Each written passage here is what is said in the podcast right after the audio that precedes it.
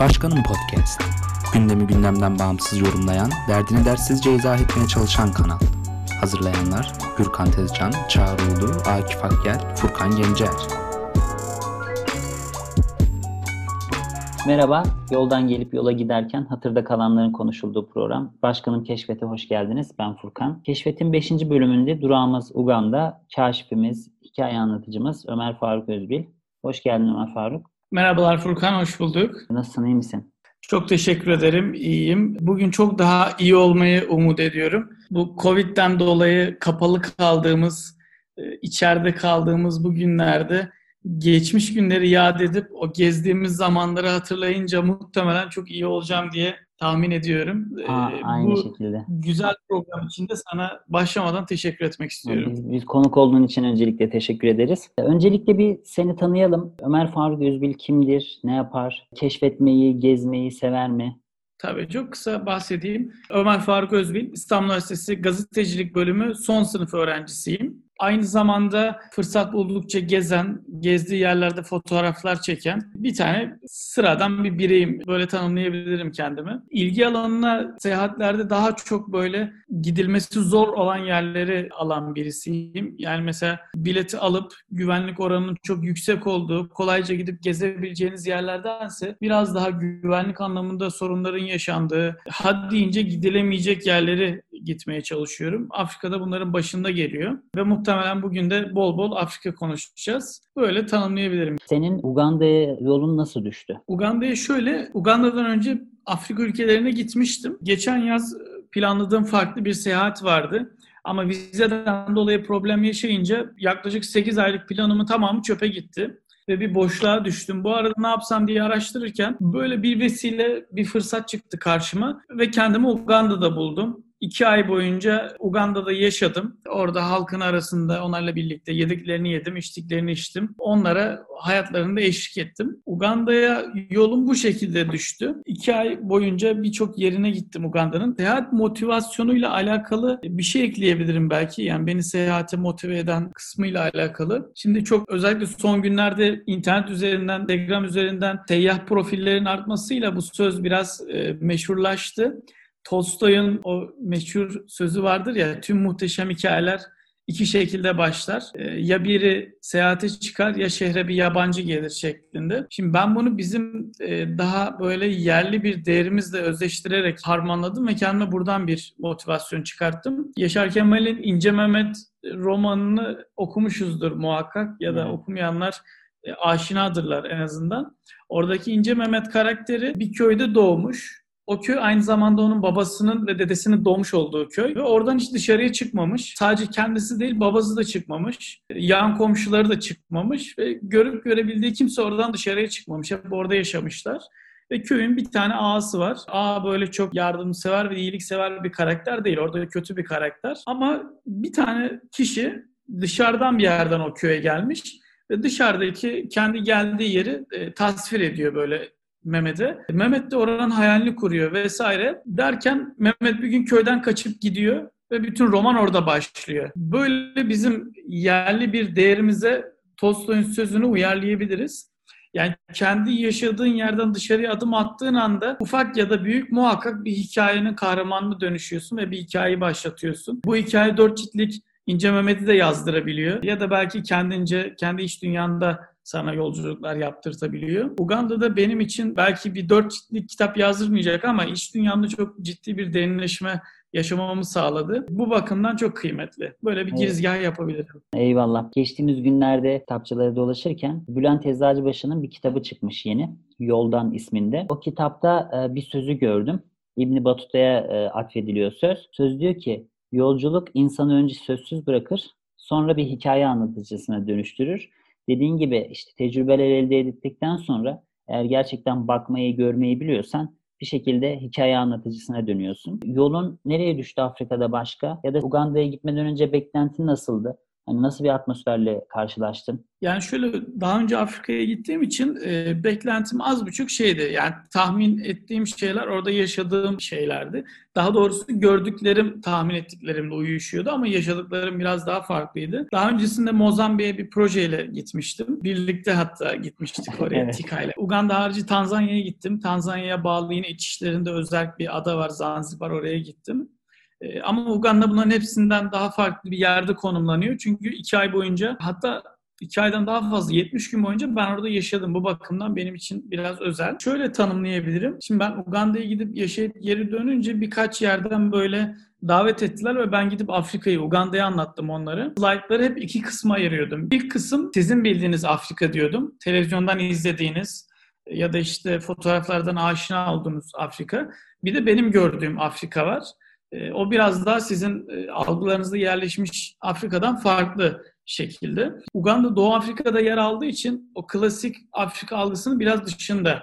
Oraya e, haftada iki gün yağmur yağar, yeşilliktir. Hatta bir bölgesinde yağmur ormanları vardır. Çok verimli topraklara sahiptir. Böyle bir yer Uganda. Ama öte yandan tabii fakirlik, e, sefalet orada da çok fazla var. E, Bu bakımdan değerlendirince klasik Afrika anlayışına pek sığmıyor Uganda. Bir de şöyle bir özelliği var. Uganda'nın bütün çevre ülkelerinde Tanzanya'yı hariç tutuyorum. Terör olayları had safhada ve güvenlik problemi var. Ama Uganda o bölgede bunlardan ayrışıyor. Bundan dolayı orada çok fazla sivil toplum kuruluşu var. Çok fazla sivil anlamda çalışma yapan örgütler var. E, Bu anlamda bayağı zengin bir yer Uganda. Evet yani Afrika dediğin gibi akla geldiği zaman kaç yaşında olursa olsun insan sadece işte çöller, e, bozkır, e, işte bir yandan fil, bir yandan zürafa böyle e, hayvanların olduğu bir yer sanıyor. Biz hep hep konuşuyoruz burada daha önce de Etiyopya'ya konuşurken aslında farklı dünyaların olduğu Afrika da var. Yani büyük şehirleşen bambaşka bir dünya var orada aslında. Bunları bilmiyoruz. Peki Uganda'nın Hristiyan olduğunu biliyorum. Daha çok Hristiyanlığın yoğun olduğu bir Afrika ülkesi. Daha önce politik e, çok fazla olay olmuş. Bir sürü meşhur siyasi liderleri var. Mevcut düzende sen orada bir problem yaşadın mı? Siyasi atmosfer, toplum nasıl bir durumdaydı? Şöyle ki e, Uganda'nın dini inancı hemen hemen söylenene göre %50 Hristiyan, %50 Müslüman şeklinde dile getiriliyor. Ya daha önce Afrika ile alakalı program yapmışsınız. Dile getirdiler mi bilmiyorum ama Afrika'nın dini inanca bakışı yani böyle çok ciddi ve sıkı şekilde değil. Onlar biraz daha geçişkenlik e, mümkün orada. Mesela adı örnek veriyorum Joseph olup Müslüman olanlar işte adı Ali olan, Muhammed olan ama Hristiyan olan insanlarla karşılaşmanız çok normal orada. Bu, bu bakımdan çok fazla geçişkenlik var. Ben bunu da şuna bağlıyorum. Yani karnını doyurduktan sonra belki inanç olayı biraz daha sıkılaşmaya başlıyor.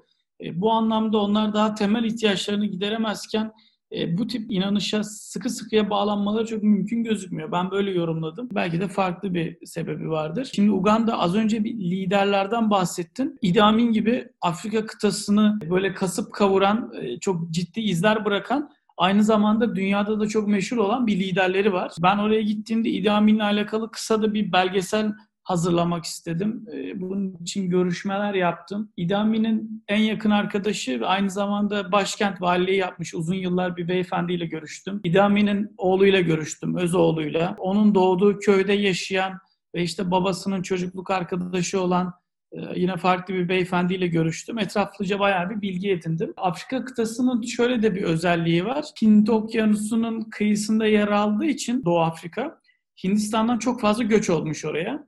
Ve Hintliler oraya gelince ticari anlamda bayağı bir çalışmalar yapmışlar. Ve Afrika ticari hayatının en azından Doğu Afrika için bunu söyleyebilirim. e, Büyük bir çoğunluğu Hintlilerin elinde. Şimdi buradan bir etkilenme var. E, Ayrıca işte dediğim gibi Uganda e, hem güvenlik anlamında hem doğal koşullar anlamında yaşamaya çok müsait bir yer. Yani bütün yıl boyunca 23-25 derece arasında havası gidip geliyor. Ne terletiyor ne üşütüyor.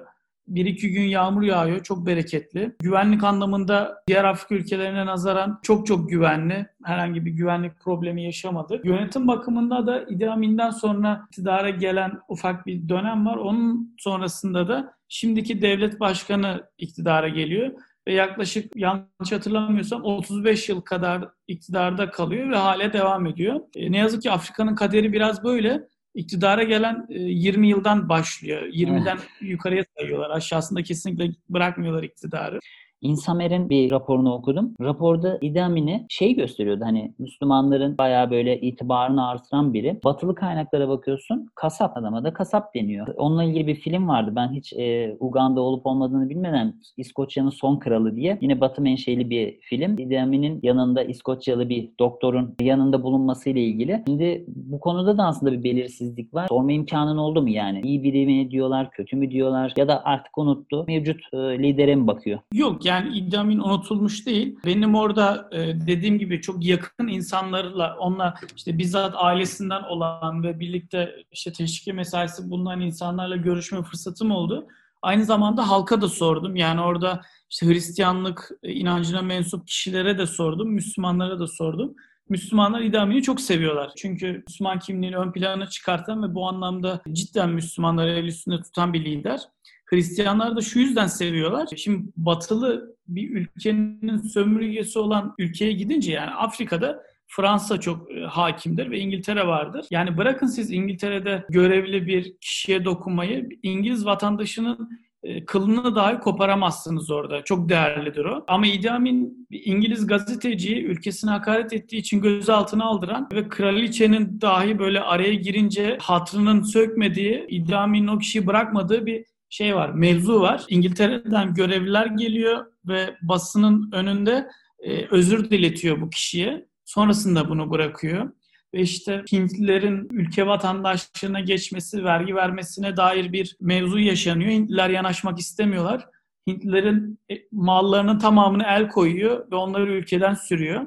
Şimdi bu gibi çıkışları var ve bu Afrika kıtasında kolay kolay karşılaşılan bir şey değil. E, bu bakımdan Idi Amin'i çok özel kılıyor. Hristiyanlar da seviyorlar aslında onu. Müslümanlar da seviyorlar. Yani Idi Amin'in sevilme oranı yanlış ifade etmek istemem ama %60'ın üzerinde şu an. Tabii Batı'nın e, çizmiş olduğu portre de çok etkiliyor bunu. İdi Amin'i bir kasap olarak, e, bir cani olarak yansıtıyorlar.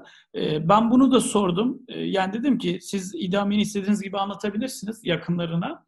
E, ama dedim ben de istediğim gibi soru sormak istiyorum size. İdi Amin katil miydi? Birilerini öldürdü mü diye sordum. Yine başkent valiliği yapmış yakın arkadaşı dedi ki kıtaları ya da ülkeleri değerlendirirken kendi koşullarına göre değerlendirmek gerekiyor kendi ülkenden gelip oradaki bakış açısıyla Afrika'yı değerlendirmen yanlış olur. Afrika'da değişimler, dönüşümler her zaman kanlı olmuştur ve böyle olmak zorundadır. Kan aktı mı? Evet aktı. Ama bu Idi Amin'i kasap yapabilecek, bir cani yapabilecek seviyede değildi. Sadece şartları yerine getirdiği için kan aktı gibi bir yorum getirmişti. Ee, yani ortada bir şey var evet. Bir dönüşüm sırasında e, Anladım. bazıları öldürülmüş. Ama bu idamini direkt bir cani, direkt bir katil, kasap olarak nitelendirmeye yeter mi? Tabii. Soru işareti. Ama halk tarafından sevilen e, ve gerçekten Afrikalı insanları el üstünde tutan, onlara böyle değer veren, onurunu tekrar onlara kazandırmaya çalışan bir lider olduğunu söyleyebilirim İdi Amin'in. Anladım. Batı menşeli ya da daha tek taraflı kaynak üretimi literatür olduğu için çok fazla e, bu konuda sahibi olamıyoruz. Peki ben diğer bir soruya geleyim. Türkiye'den gitmiş biri olarak nasıl bir his içerisindeydin? Yani onlar Türkiye'den gelen kişileri nasıl karşılıyordu? Ya da Türkiye'yi biliyorlar mıydı? Bir algı vardı orada. Yani şöyle Türkiye'nin bilinirlik oranı çok çok yüksek değil oralarda. Ee, ama işte İstanbul falan da bir şekilde biliniyor. Onun haricinde şöyle bir şey yaşadım kendi içimde. Onu paylaşarak Türkiye'den giden birisi Afrika'da nasıl yaşar, ne görüre e, giriş yapabilirim. Şimdi ben iletişimci, gazetecilik okumam vesilesiyle Twitter'ı çok yoğun kullanıyorum. Ve senin de malumun Twitter'ın çok bohem bir havası vardır. Sürekli Orada böyle ülke yıkıldı, öldük, bittik gibi bir hava vardır. Çok fazla kullanınca da buna maruz kalıyorsun ve şey yapıyorsun yani bu, bunun içine dahil oluyorsun. Ben Afrika'ya gittim yine Twitter kullanıyorum orada takip ediyorum ülkeyi. Yık, yıkıldık, öldük, bittik havaları devam ediyor. Dışarı çıkıyorum. Affedersin böyle giyecek elbisesi, donu olmayan adamlar dalga geçiyorlar, gülüyorlar, eğleniyorlar falan. Twitter'a giriyorum ülke yıkılıyor. Dışarı çıkıyorum. Yani yaşantı itibariyle fakir, sefil hayat süren insanlar mutlular, gülüyorlar, eğleniyorlar. Yani bunu ben bir türlü bağdaştıramadım kafamda. E, bende bir türlü oturmadı. Yani maddi olarak kesinlikle çok daha iyiyiz oradan. Yaşam itibariyle, işte kıyafet itibariyle her türlü iyiyiz. Ama mutluluk anlamında Yani o dengesizliği görünce oturtamadım. Sonra Twitter'ı kapatmaya karar verdim ve aralarına dahil oldum. O iki ayda hayatımda hiç olmadığı kadar bir rahatlık, bir gevşeklik geldi bana. İstanbul'a dönünce şunu dedim. Bu insanlar kafayı yemişler. Niye bu kadar gerginler? Burası nasıl bir ülke? dönebildim iki ay gibi kısa bir sürede. Şimdi Afrika böyle bir yer. İnsanlar gerçekten çok mutlular, çok rahatlar. Ellerindekiyle mutlu olmayı biliyorlar. Evet, yetinmeyi Ee, biliyorlar. bir de bu evet bu mahrumiyet evet çok kötü. Yani asla mahrumiyeti savunamayız. Birçok açıdan dezavantaj yaratıyor ama özgünlüğün korunması açısından bir avantaj yarattığını söyleyebilirim. Ee, Yani senin de malumun kültür endüstrisi kavramı var hayatımızda ve bu dünyanın birçok ülkesini etkiliyor. Birbirine benzetiyor kültürleri. Yani buradan büyük bir metropol şehrine gidince İstanbul'da bulduğunuz her şeyi orada bulabiliyorsunuz ya da orada bulduğunuz her şeyi burada bulabiliyorsunuz. Bu kültürlere dair özgünlüğü yok ediyor. Ama Afrika gibi mahrumiyete böyle oldukça e, mahrumiyetle bir arada olmuş, mahrumiyet yaşamış coğrafyalara gidince o özgünlüğü hissedebiliyorsunuz. Yani onların böyle çok nevi şahsına münhasır bir yaşam tarzı var. Bu da şeyi bize getiriyor. İnsan kendini bir başkası üzerinden tanıyor, tanımlayabiliyor. Siz oraya gidince bir farklı kültürle karşılaşınca hem onlarla bir arada olmanın zenginliğini yaşıyorsunuz hem de biraz daha kendinizi anlayıp anlamlandırabiliyorsunuz. Bu açıdan dışarıdan giden birisine Afrika çok zengin bir kaynak sunacaktır diye düşünüyorum.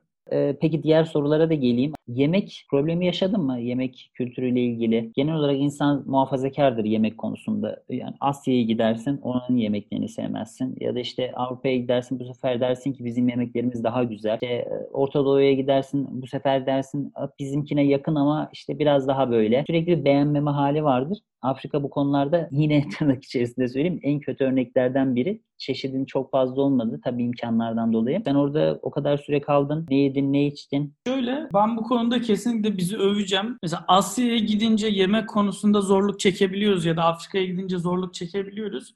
Ama dünyanın neresinden gelirse gelsin bu ülkede kimse yemek konusunda zorluk çekmiyor. Türkiye bu anlamda kesinlikle gururla bahsedebileceğimiz bir yer. Evet. Zaten ülkeye dair en özlediğim şey de yemekler oldu. Ee, Yemek harici hiçbir şey özlemedim diyebilirim. Afrika'nın öyle güzel bir etkisi var. Afrika'nın yemek kültürü diğer her şeyin aksine gerçekten kötü. Yani ben Afrika'ya dair kötü hiçbir şey söyleyemem ama yemek anlamında çok çok iyi değiller. Muhtemelen bu biraz mahrumiyetten kaynaklanıyor. Şimdi ben orada iki ay yaşayınca e, biraz daha şeye dönüşüyor olay. İşte 3-5 gün gitseniz bir şekilde idare edip e, günü bitirebilirsiniz ya da işte hamburger yersiniz, bir şeyler bulursunuz, kek yersiniz gibi olabiliyor ama uzun süreli kalınca onu düşünmeniz gerekiyor. Biz giderken yanımızda biraz şey götürdük burada. Bakliyat vesaire tarzı şeyler götürdük. Ben orada kuru fasulye falan da yapıyordum. Hatta Türkiye'den gelecek birisi vardı. Ona rica ettik. Bizim Üsküdar'daki bir aktarımızdan bizi isot getirdi. Biz orada çiğ köfte yoğurduk Afrika'da. Oraya kadar yiyebildik. Şimdi orası çok verimli olduğu için meyve sebze anlamında zorluk çekmiyorsunuz. Çok ciddi bir şey var. Meyve, meyve çeşitliliği var. Sebzeler kesinlikle zaten sağlıklılar. Et anlamında zaten güçlük çekmiyorsunuz. Tarım ve hayvancılık Afrika'nın iki ana geçim direği. Bunlar olunca bir şekilde hayat idame ettiriliyor. Pişirme e, şekilleri biraz farklı. Bir gün mesela bir taşra diyebileceğim böyle bir bölgeye gittik. Orada e, yemek yemek için bir parça et bulduk. Ben onu bir telin üzerinde kızarttım, mangal yaptım. Avrupalılar bizi eleştirirler çok pişiriyorsunuz diye. Ben de klasik işte bizim sevdiğimiz pişirme tarzında pişirdim. Yanımdaki Afrikalılara ikram ettim. Burun kıvırdılar, bu ne ya falan dediler. Teli üzerinden attılar, közün üstüne koydular o eti. Yaklaşık bir 20 dakika daha pişirdiler. Bizim o çok pişmiş dediğimiz pişirme usulünün üzerinde 20 dakika daha pişirdiler. Böyle kömür gibi bir şey yaptılar. Et dedim böyle yenir deyip bana geri ikram ettiler. Tabii ben yiyemedim onu yani çok kömürdü. Bu anlamda da e, çok zengin değiller tabii. Yani bu çok ilginç bir anı olarak aklımda kaldı benim. Bunun haricinde yemeğe dair ne- Efendim? Su sorunu. Genelde hani sus problemi yaşanabiliyor. Ha, yok işte bu başta da bahsettiğim gibi Uganda bu anlamda acayip zengin bir yer. Ya, haftada en az iki gün yağmur yağar orada. E, yağmur ormanları var demiştim ya. Su anlamında Uganda'da çok problem yaşanmıyor. Bir de şöyle ilginç bir özelliği var. Dünyanın en uzun nehri olan Nil Nehri Uganda'da doğuyor ve oradan yukarı Mısır'a doğru çıkıyor. Yani o Nil Nehri de bir sürü medeniyete can vermiş çok kutsal bir nehir aslında. E, bu bakımdan da Uganda bayağı zengin su yiyecek anlamında. O yüzden hiçbir problem yaşamadık. E, Bir de beklentiyi düşürüp gidince orada karşılaştığınız şeyler size keyif verebiliyor. o açıdan ben problem yaşamadım. Eyvallah. Peki böyle unutamadığın böyle anıların var mı? Ya da yaşadığın bir e, durum oldu mu? Üç tane meşhur hikayem var. Kısa kısa onlardan bahsedeyim çok da yormadan. Tabii, çok memnun olurum. Şimdi Uganda'ya girince vize sınırımız vardı ve bize bir aylık vize verdiler. İlginç şekilde normalde üç aylık verebiliyorlardı. Vizemiz doldu. Gir çık yapmamız lazım. Biz de nereye gitsek diye düşünürken Uganda'nın hemen yanında Tanzanya var. Tanzanya'ya bağlı da Zanzibar adası var. Şimdi bu Zanzibar çok meşhur bir ada. Çünkü dünyanın en iyi 5 sahilinden birisi olarak gösteriliyor. Gerçekten turkuaz denizi, beyaz kumsalları olan çok keyifli bir yer. Biz de dedik ki Türkiye'den biz buraya bir de asla gelemeyiz tatile falan. O yüzden e, Uganda'dan buraya gidelim biz dedik. Hem vizeyi yenileriz dedik. Gidip tatilimizi yaptık. E, dönerken uçağa bineceğiz. Uganda Airlines. Kapıda bir hostesimiz var. E, çok tatlı bir hanımefendi. Bizim pasaportlarımıza bakıyor. Benim pasaportumu açtı. Benim soyadım Özbil. Ömer Faruk Özbil. Açtı. Özil mi dedi. Böyle bir haykırırcasına. Mesut Özil'den e, böyle yola çıkarak. Aa tanıyor musun Özil'i dedim. Ben de çaktırmamak için. Ya tanıyorum işte benim çok hayran olduğum bir futbolcu falan. Sonra tekrar baktı. Aa dedi senin öz bilmiş falan. Ya ben de bozuntuya vermeyeyim dedim. Keyifler de yerinde. Zanzibar'da tatil yapmışız. E, Aa dedim işte Özil dedim biliyorsun Türkiye'li işte ben de oralıyım. Böyledir böyledir. O benim dedim kuzenim. Akrabayız biz onunla. Hafif bir troll yapayım dedim. Abla bu işi çok ciddiye aldı. Nasıl seviniyor böyle gözlerinin içi parladı. Yerinde duramıyor falan. İşte ben geçtim yerime oturdum. İkide bir bana kahve getiriyor, işte kek getiriyor, bir şeyler ikram ediyor. İşte arada perdeyi açıyor, bakıyor, gülümsüyor falan böyle müthiş şey yaptı. Eğlendi, beni göründü, sevindi. Bir ara geldi, ya dedi bir fotoğraf çekilebilir miyiz? Diğer hostes arkadaşını almış gelmiş. İşte yan yana geçtik, birlikte fotoğraf çekildik falan. O fotoğrafı bana da attı. Sosyal medya hesabından paylaşmıştım. Böyle gözlerinin içi gülüyordu. Ben dedim senden bahsedeceğim Özil'e, senin çok sevdiğini anlatacağım falan filan demiştim. Bir bunu yaşadım. Bu çok keyifliydi. Bir de Uganda'nın kurtuluş günü vardı. Independent günü. Orada tanıştığımız Türk abilerle her yer kapalıysa bir tatil ne yapılır bizde tatilde? Mangala gidilir.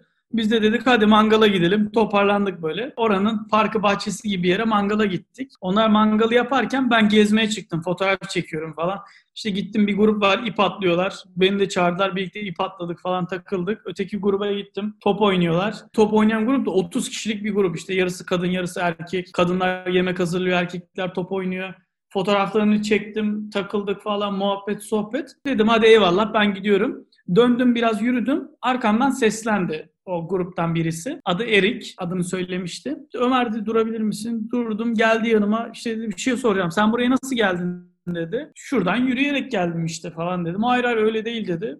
Anlamadım ne demek istediğini. Seni dedi buraya Yüce İsa gönderdi dedi. Bu bir rastlantı değil dedi. Kutsal ruh seni seviyor falan bir şeyler anlattı böyle bana. Gel dedi seni Hristiyan yapalım. Abi dedim benim adım bir kere Ömer dedim. Yani benim böyle Hristiyan olabilmem ha deyince mümkün değil falan. Bunu izah etmeye çalıştım ona. Tabii e, Erik bayağı ısrarcı olunca ben bunu bir düşüneyim dedim. Müsaade isteyip kaçtım oradan. Benim numaramı aldı tabii. Hala paylaşımlar yapıyor. Benim WhatsApp profil fotoğrafımı screenshot almış. Arada paylaşıyor. İşte Mr. Ömer çok iyi birisi. Ona dua ediyorum falan filan diye beni yokluyor arada hala. Bunu bir yaşamıştım.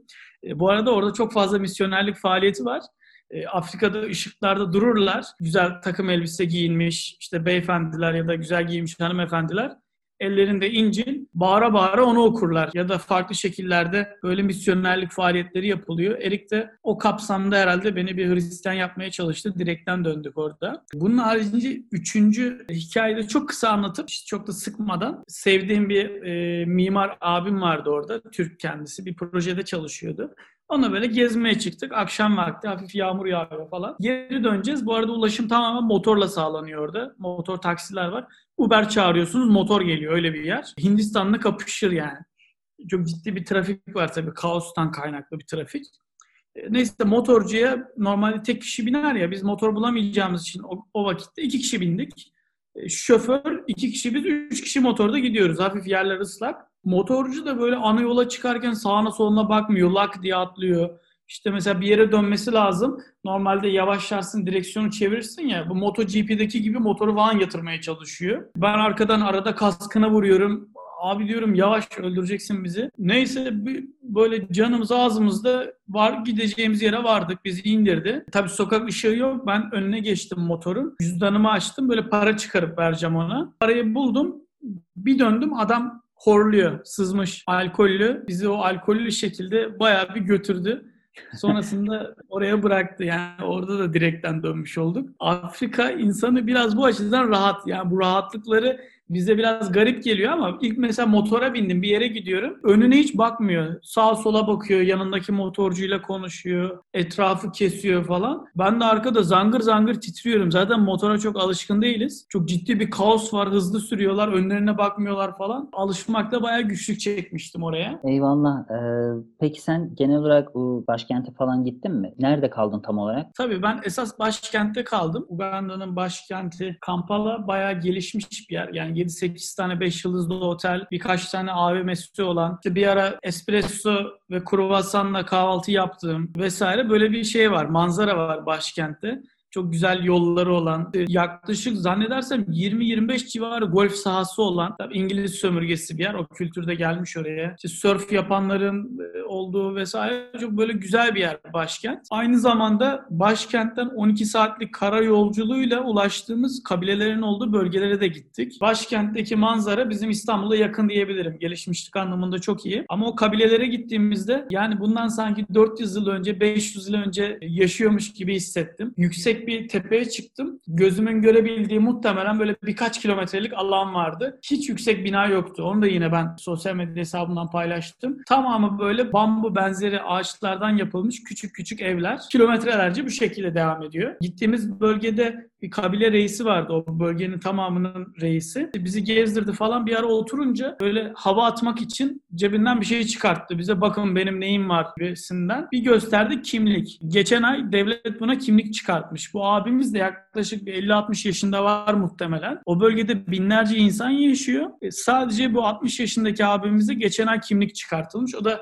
Yakınlarda bir seçim varmış zannedersem seçimden dolayı çıkartılmış. Böyle bir manzara yani elektrik yok, su şebekesi falan yok, telefon yok. Tamamen böyle işte bizim köylerde kullandığımız siyah kapkaçaklar vardır ya ateş üzerinde pişirdiğimiz. Öyle gidip ağaçlardan topladıkları ve yetiştirdikleri hayvanları kesip yedikleri bir manzara. Evleri de böyle insan boyundan hafif yüksek. Bambudan oluşan içeri girince böyle iki kolunuzu açamayacağınız yani o kadar genişliği olan bir yapı. İçeride sadece hayvan derisi var kurutulmuş. Onu açıp üzerine yatıyorlar. Sonra dışarı çıkıyorlar. Yani evin içerisinde herhangi bir zaman geçirme ya da aktivite yapma durumu yok. Sadece yatmak için kullanıyorlar orayı. Başkente gelince 2020 o dediğim kabilelerin oraya gidince yaklaşık işte 1400'ler 1500'lere falan dönebiliyorsunuz. Öyle bir manzara var. Eyvallah Ömer Faruk. Çok keyifli bir sohbet oldu. Son sözüm şu olsun. Yine geçen o bahsettiğim kitapta gördüm. Diyor ki tüm yolculukların gizli bir hedefi vardır. Yolculuk eden de bunun farkında değildir. Sen gizli hedefine ulaştığını düşünüyor musun? Evet bu anlamda ben çok sıkı bir İsa Nokta Yanar e, okuruyum. Puslu Kıtalar Atlası'nda da sürekli böyle bir menzil çizme, evet. e, menzile ulaşması için teşvik etme üzerine bir kurgu vardır. Seyahatler böyledir yani dünyayı tanımanın, insanları keşfetmenin, hepsinden öte kendini keşfedebilmenin e, en güzel yoludur. Bu açıdan oraya şunu alacağım diye, şunu bulacağım diye gitmedim. Ama o kadar çok şey buldum ki tarifi imkansız. Şimdi hala oranın hasreti var. Umarım tekrar kavuşabilirim diyeyim. Umarım inşallah en kısa sürede farklı bir yolculuğa, keşif sürecine dahil olursun. Son sözlerini istersen alalım. Davetin için sana ve gösterecekleri sabır içinde dinleyicilerimize teşekkür etmek isterim. Kendinize çok iyi bakın. Teşekkür ederiz. Ee, başkanım keşfette durağımız Uganda oldu. Konuğumuz Ömer Faruk Özbil. Bizi dinlediğiniz için teşekkür ederiz. Sağlıklı günler dileriz.